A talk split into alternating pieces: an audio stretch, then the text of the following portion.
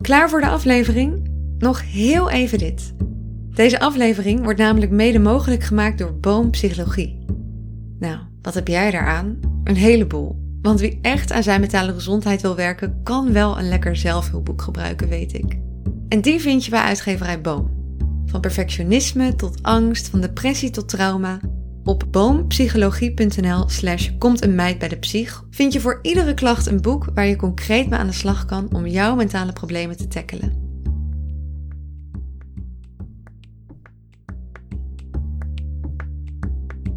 Komt een meid bij de psych en dat ben ik.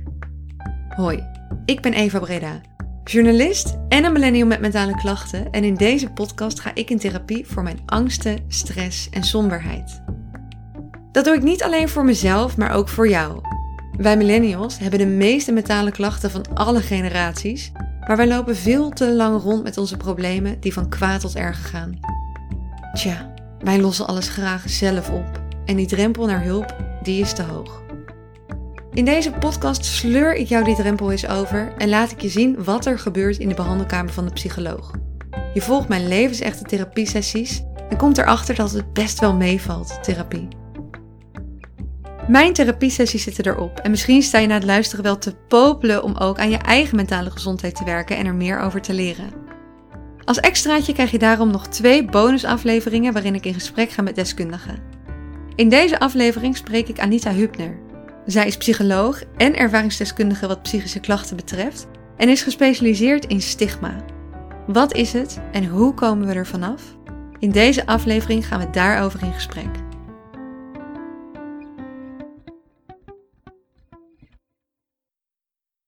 Hey, dankjewel dat je vandaag met mij wilde praten. Um, nou ja, we hebben het, uh, ik heb het over psychische klachten. En natuurlijk kom je dan onvermijdelijk bij stigma uit. Mm -hmm. En dat is iets waar jij je eigenlijk de afgelopen jaren best wel uh, in hebt verdiept en hard tegen hebt gemaakt eigenlijk. Klopt. Kun je daar iets over vertellen? Over wat jouw uh, relatie is tot stigma? Uh, ja, stigma is. Uh, nou, het heeft eigenlijk een beetje met mijn persoonlijke ervaring met dat uh, begrip te maken. Hè. Dus om misschien nog even met begrip te beginnen, wat het nou eigenlijk is. Kijk, ehm, stigma is daar. het zeg maar toekennen, toeschrijven van bepaalde eigenschappen aan een groep mensen. Hè. En dat kan positief zijn, hè, zoals bijvoorbeeld, nou, een beetje heel stereotype. Belgen zijn allemaal heel gezellig. Hè, dus dat is heel, heel stereotyp, maar dat is wel een vooroordeel eigenlijk in feite. Maar ja, dat kan ook negatief uitpakken. En dan, uh, dan praat je bijvoorbeeld over mensen die, bijvoorbeeld in het geval van psychische aandoeningen, nou, dat het allemaal zwakke mensen zijn, of dat ze uh, toch niks kunnen, of zich aanstellen, of misschien gevaarlijk. En ja, mijn persoonlijke betrokkenheid uh, heeft ook te maken met mijn eigen ervaring met uh, het zelf hebben van een psychische aandoening en mijn eigen ervaring met, met hulpverleners in, in de geestelijke gezondheidszorg. Want bij jou was dat al, je kwam eigenlijk al vroeg in aanraking met stigma. Volgens mij rond je 21ste. Dat klopt, ja. Ja, dus uh, dat, ja, ik ben nu inmiddels wel 47, maar die ervaring heeft wel best wel heel veel uh, betekend uh, voor ook daarna hoe, de, hoe mijn leven daarna is verlopen. Maar dat klopt, dus in, ja, in 1995, toen was ik inderdaad 21 en toen studeerde ik psychologie hier in Amsterdam. En toen ben ik halverwege mijn studie in een psychose beland en daar ben ik voor opgenomen. En uh, nou moet ik zeggen, kijk, herstellen van de psychose is best wel zwaar. Dat ga ik echt niet bagatelliseren. En het was ook geen makkelijke periode. Ook niet het hebben van de psychose. Maar eigenlijk vond ik, als ik daarop terugkijk, eigenlijk uh, mijn ervaringen met stigma het meest pijnlijke. Dus daar bedoel ik mee, um, dat begon eigenlijk al uh, eigenlijk bij de hulpverlening. Hè, 25 jaar geleden was uh, een, het krijgen van een psychose, nou dan was je leven eigenlijk over, zeiden de artsen. Hè. Dus moet je echt denken aan dat ze. Ik ben toen ook, tegen mij is ook gezegd dat je moet met die studie stoppen. En ja, toen kreeg iedereen ook het advies om um, nou, naar beschermd wonen projecten te gaan. En daar dus te gaan wonen. Dus een eigen huis, dat zat er niet in. Ja, werken, nou ja, dat was dan nou, het meest hoogst haalbare was volgens hun, doe maar gewoon vrijwilligerswerk op een kinderboerderij. Dat was echt gewoon het advies wat, wat iedereen kreeg. Dus ik ook. Ja, en dat heeft me toen best wel uh, ja, echt heel erg depressief gemaakt. Hè? Want ja, mijn, mijn vrienden gingen allemaal wel door. En ik wou ook een, een huisje hebben als iedereen en een baan. En dat is eigenlijk al, daar begint het eigenlijk al, hè, van uh, wat, wat de impact is van zo'n diagnose.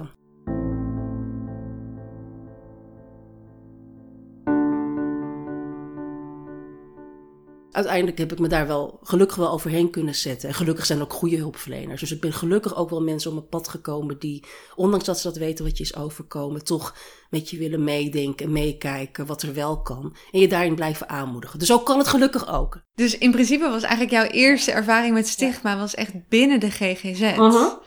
En daarbuiten, ehm, hoe reageerde bijvoorbeeld jouw omgeving uh, nou ja, op jouw psychose, Ja. maar ook de periode daarna? Ja, nou ja, er zijn dus ook inderdaad verschillende ervaringen in. Kijk, als ik nog even terug ga naar die periode, wat ik zelf een andere pijnlijke momenten vond, was toen ik weer terugkwam naar de universiteit. Hè, dus ik was toen negen maanden opgenomen geweest.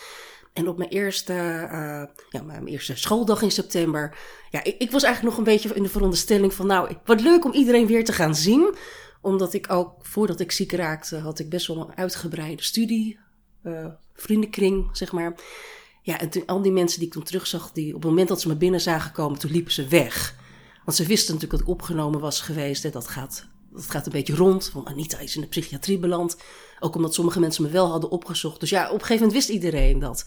Ja, en het feit dat, dat, dat, ik, dat ik op mensen afliep en dat ze letterlijk wegliepen. Nou, dat, dat was nou, dat, ik vertel dit vaak ook bij lezingen nog als voorbeeld. En ik krijg er nog steeds gewoon ja, echt een brok van in mijn keel. Omdat ik zo, dat is zo pijnlijk. Alsof je een laatste bent, alsof je slecht bent, alsof nou, je bent gewoon, ja, toen dacht ik, ja, dat was wel het meest pijnlijke. Dat je echt merkte Ja. dat eigenlijk dat, dat label dat aan jou hing, dat Ja. dat mensen afschrok. Ja, ja, maar en echt zo letterlijk, dat mensen letterlijk aflo eh, weglopen. Dat had ik nog niet, eh, had ik niet verwacht, had ik ook niet meegemaakt. En eh, ja, ik, ik kan daar nog steeds bijna geen woorden aan geven. Want je, je hebt al iets meegemaakt wat al pijnlijk is, waar je niks aan kan doen. En dan gaan mensen ook nog zo op je reageren door weg te lopen. En eh, ja, dat, is- ja ik, ik, kan er bijna geen woorden aan geven hoe pijnlijk dat is. Hoe vernederend, maar vooral pijnlijk.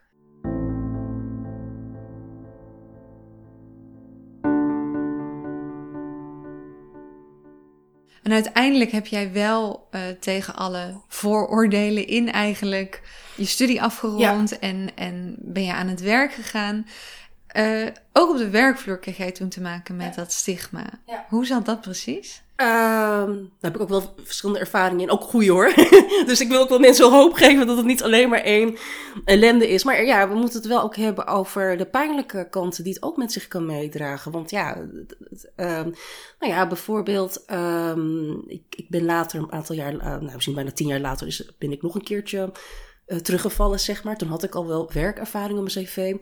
Maar ja, toen ik eenmaal weer herstelde, ja, toen had ik geen baan. Toen dacht ik, oh, ja, wat ga ik nu doen? En hoe wat ga ik nou doen om proberen te voorkomen dat ik een groot gat ga krijgen op mijn cv? Dus uiteindelijk was het me gelukt om ergens op een universiteit hier in Amsterdam, eh, zij het op vrijwillige basis, onbetaald, maar toch ehm, eh, werkzaamheden te doen die echt op mijn cv staan als onderzoeksmedewerker. En het was heel simpel werk hoor. Het was gewoon een beetje eh, vragenlijsten nakijken en opsturen. Maar dat gaf niet. Ik dacht, ik kan dat op mijn cv zetten. En dat heb ik eh, bijna anderhalf jaar gedaan, onbetaald. Aantal eh, dagdelen per week. En, eh, maar dat ging goed. En ik had een goede klik met mijn collega's. Mijn leidinggevende was tevreden. En op een dag ging een van die vaste medewerkers, die was ook psycholoog, en zij kreeg een, een, elders een baan. En toen dacht ik, nou, ik zou het wel heel leuk vinden om haar betaalde baan over te nemen. Want dan heb ik weer een salaris. En ik dacht, ik was heel blij om gewoon weer salaris te kunnen ontvangen. Dus, uh, dus mijn collega's en zij zeiden ook van ja, dat moet je proberen, dat moet je doen. Je snapt het werk, je kan het goed, we vinden je leuk, doen. Dus ja, ik naar mijn leidinggevende. Ik zeg nou, die positie komt niet vrij. Ik sta er wel voor open. Hoe sta jij daar tegenover?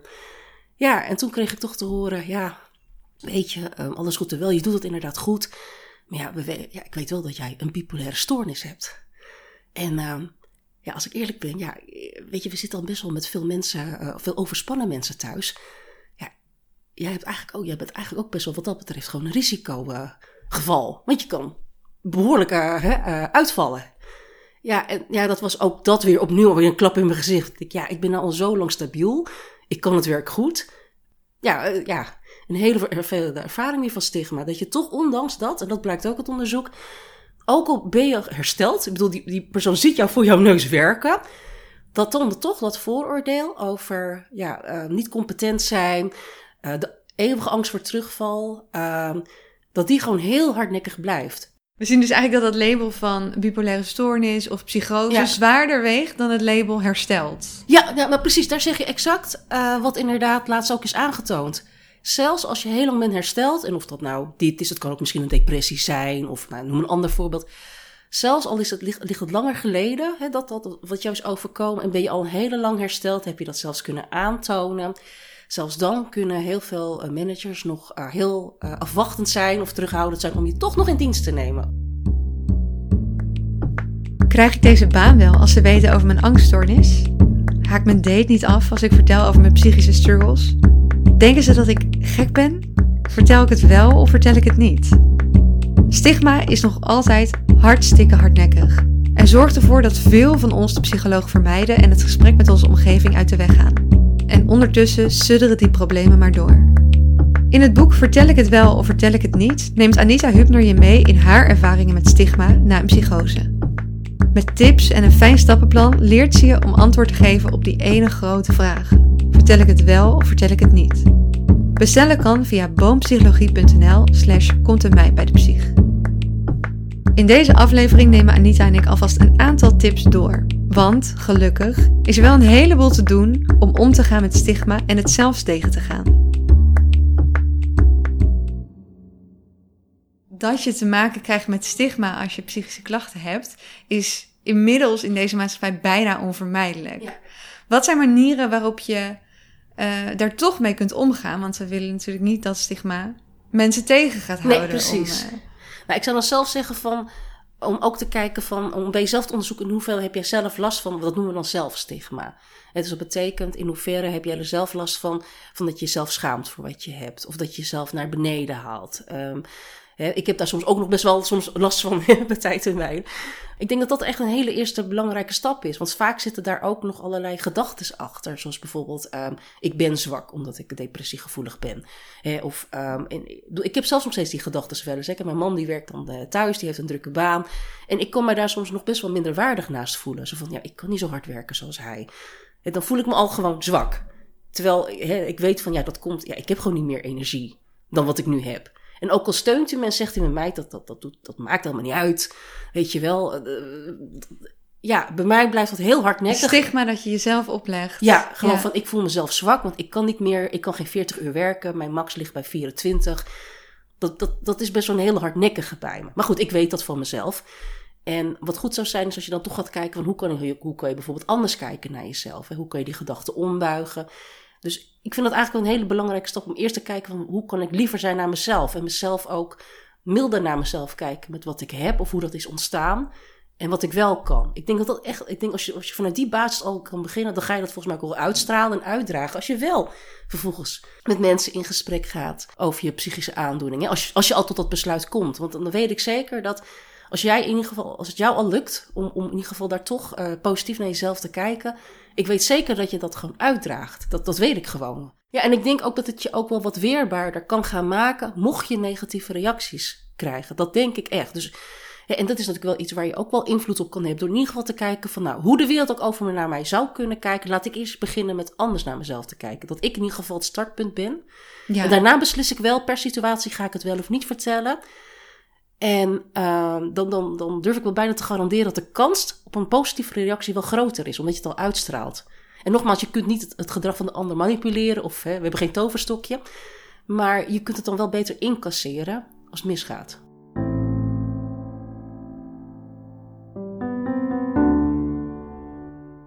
En als je zelf met psychische klachten kampt en je wil graag stigma tegengaan, zijn Ja. er bepaalde dingen die je zelf kunt doen? Ja, dat kun je ook op heel veel verschillende manieren doen. Hè. Ik zie dat ook in mijn, in mijn werkzaamheden of de, de, de- de, de organisaties waar ik voor werk. Hè. Je kunt bijvoorbeeld eh, op een manier die bij jou past, eh, bijvoorbeeld eh, eh, misschien een bepaalde vorm van vrijwilligerswerk doen. Hè. Bijvoorbeeld, eh, misschien vind je het leuk om eh, bij een organisatie, ik zeg maar wat, eh, als straks weer de, de kraampjes mogen komen en zo. Dat je bijvoorbeeld bij een patiëntvereniging, ik zeg maar wat, bij een patiëntvereniging eh, daar ondersteuning biedt. Omdat je daarmee ook wel met andere mensen in aanraking komt die ook eh, een psychische aandoening hebben. Maar als jij daar al, weet je, al anders over denkt, kun je ook die mensen daarin steunen. Hè, dus je kunt ook daar al beginnen. Hè. Dan ben je nog verder misschien anoniem, maar dat geeft niet. Maar Zo kun je al beginnen. Dan ben je er voor iemand en Ja, daar heb je ja. zelf ook iets aan. Dat is al een manier, hè, bijvoorbeeld. Maar je kunt natuurlijk ook, maar dat, dat ligt eraan inderdaad in hoeverre je zelf daarvoor durft te kiezen voor openheid. Hè. Er is geen goed of fout, maar ehm, je zou misschien inderdaad, en dat zie ik heel veel mensen ook doen, eh, bijvoorbeeld eh, bloggen bijvoorbeeld. Ik weet dat een van de mensen die een recensie over mijn boek heeft geschreven, zij werkt in een boekhandel in het noorden van het land. En ehm, zij heeft daarnaast een persoonlijk blog over haar ervaringen met het leven met een, eh, ik geloof een dwangstoornis in haar geval. Maar dat zijn natuurlijk keuzes die je kan maken. Maar ik denk wel dat in de basis ligt, ehm, als je er iets mee wil doen, kies een vorm die bij jou past. Hè? Dus diegene gewoon, gewoon, gewoon helpen in een buurthuis of zo, eh, kleinschalig, dat is net zo waardevol als in de media. Dat maakt helemaal niet uit. Ik wil dus niet zeggen van we moeten het allemaal, maar de vraag is wat, wat kun je doen? Nou, dit zijn allemaal keuzes Ja. die je kan doen, maar kies wel wat bij jou past. En ik denk wel dat ook voor iedereen geldt. ehm, zorg ervoor ook dat je naast eh, het begrip voor, voor de klachten en de pijn, dat je ook altijd iemand iets, iets vertelt over nou, een beetje het positieve. Of hoe je er op een eh, constructieve me- eh, manier kan omgaan met, met, met het stigma of, of met de klachten die je hebt. Dat vind ik ook wel belangrijk, dat dat evenwicht er altijd is. Ja, en eigenlijk in beide tips die je noemt zit wel iets van openheid. Dus of dus bij een organisatie aansluiten of het radicaal Ja. opengooien door te Ja. bloggen.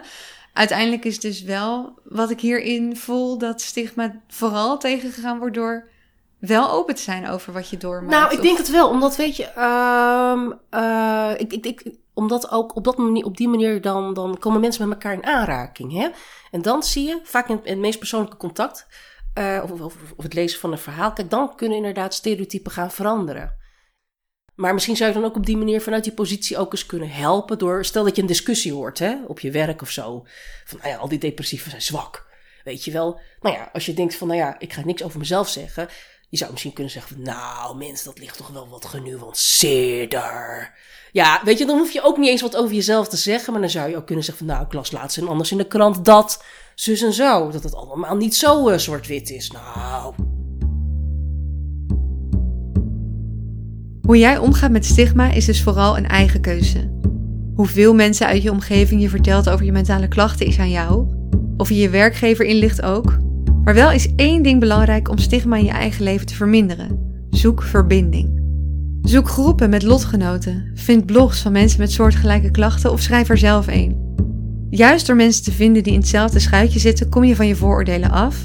En vaak zijn dat meer mensen dan je verwacht. Maar wat als je niet zelf met mentale klachten kampt, maar iemand uit je omgeving? Hoe zorg je dan dat je de ander zonder oordeel en met respect benadert? In jouw boek praat je ook over negatieve manieren waarop mensen kunnen reageren op psychische klachten. Eh, je noemt als voorbeeld dat een werkgever tegen jou zegt van... Oh, eh, ik neem wel wat van je taken weg of zo. Dus dat mensen een beetje betuttelend Ja, gaan kan. zijn. Eh, als andere mensen willen bijdragen aan het verminderen van stigma, zijn dat dingen waar ze rekening mee moeten houden? Bijvoorbeeld niet dat betuttelende gedrag Ja. vertonen? Ja, ja wat dat betreft eh, zijn er inderdaad heel veel, eh, ja, precies dit soort voorbeelden die je noemt. Ehm, ik denk dat de vraag misschien beter is die dan ook stellen is van... ehm, laten we samen om de tafel zitten en samen kijken van wat, wat, wat past er bij jou? Wat, wat vind je prettig? Of waar, waarvan zeg jij van nou dat en dat liever niet? Dat je samen in gesprek gaat in plaats van dat jij gaat invullen of meteen overnemen. Om maar bij dat voorbeeld van jou te blijven. Ik denk dat het gesprek daarover samen gaan. Eh, wat verwachten we van elkaar? Wat spreken we af? Dat is een basis. Voor bijvoorbeeld als voorbeeld op de werkvloer. Ja, want in principe is het natuurlijk ook stigma dat iemand automatisch verwacht dat Ja. je bepaalde dingen niet meer aan kunt. Precies. En het gaat daar ook over eh, roddelen. Is dat ook een manier om stigma in stand te houden? Ja, ja, ja. Omdat ehm, ja, vaak gaat bij robbelen. Ja, dan, dan, dan, dan gaat er maar één stukje informatie, zeg maar, hè, de, de ronde over. En soms gaan roddels ook eh, een beetje een eigen leven leiden. Hè, of worden verhalen ondertussen hè, van, eh, aangedikt. Dus ja, als dat, eh, als dat een halt kan worden toegeroepen, dat kan heel goed. En dan, ik, ik weet ook al voorbeelden van werkplekken waar dan soms uiteindelijk een, een, de, de medewerker in kwestie er juist voor heeft gekozen, met steun van de leidinggevende, om toch openheid te geven van wat, wat, hè, wat, er met diegene is. En dan denk ik dat je ook heel veel roddels ook juist de kop indrukt. Omdat, hè, eh, eh, omdat, je, omdat mensen dan ook zien van, nou, die persoon wordt wel ook gesteund. Hè? En, eh, en je ziet dan toch ook vaak, dat zijn eigenlijk gelukkig ook wel de reacties en voorbeelden die ik hoor, dat inderdaad ehm, collega's vaak ook wel kunnen aanhaken op dat verhaal. Dan hoeft het niet eens te zijn omdat ze zelf een psychische uh, aandoening hebben of iemand uit een omgeving. Maar ze herkennen zich wel op thematiek als uh, hoe is het om met uh, tegenslag om te gaan? Of hoe is het om ehm, ook een moeilijke periode in, in, in je leven te hebben. Ja, dus eigenlijk is er vaak meer herkenning dan. Uh, ja, ja dat merk ik ook bij mijn lezingen die ik zelf geef. Dat, dat mensen ook, ook kunnen komen en dan zeggen ze ja.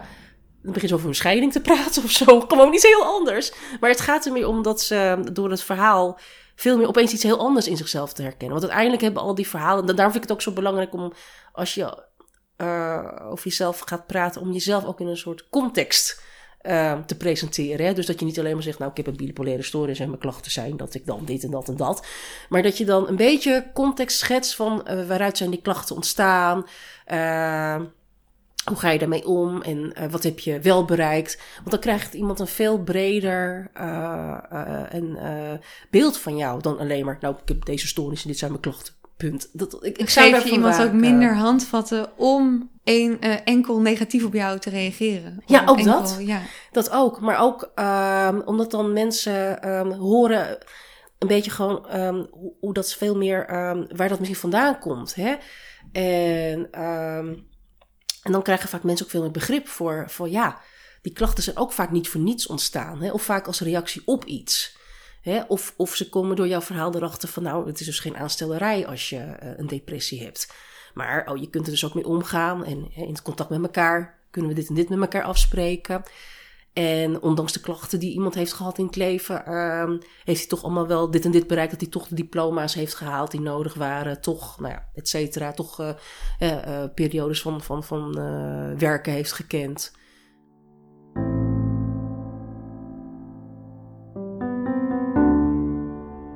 Dus samenvattend, stigma is iets waar je waarschijnlijk mee te maken krijgt als je open wordt over psychische klachten. Maar juist die openheid is hetgeen waarmee stigma de kop ingedrukt kan worden. Ja. Um, heb je nog één, nou ja, eindtip voor mensen die toch terughoudend zijn met hulp zoeken omdat ze bang zijn wat ze gaan ervaren?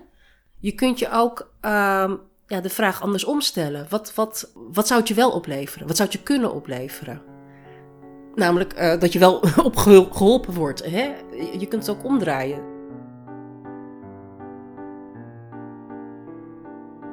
Dankjewel dat je luisterde naar deze laatste bonusaflevering van Komt mij bij de psych met Anita Hübner. Wil je meer over haar weten of haar boek bestellen? Ga naar de show notes. Daar vind je haar website en de website van Boompsychologie met de door mij getipte boeken uit deze podcast. Wil je meer van mij weten of wil je iets kwijt over de podcast of je eigen mentale gezondheid? Volg of stuur me een berichtje op Instagram, Eva. Ook die vind je in de show notes. De muziek voor deze podcast werd gemaakt door Lindy Zimmer, het logo door Scenes by Sam. Bedankt voor het luisteren naar deze podcastserie en ik wens je heel veel succes met jouw eigen weg naar herstel.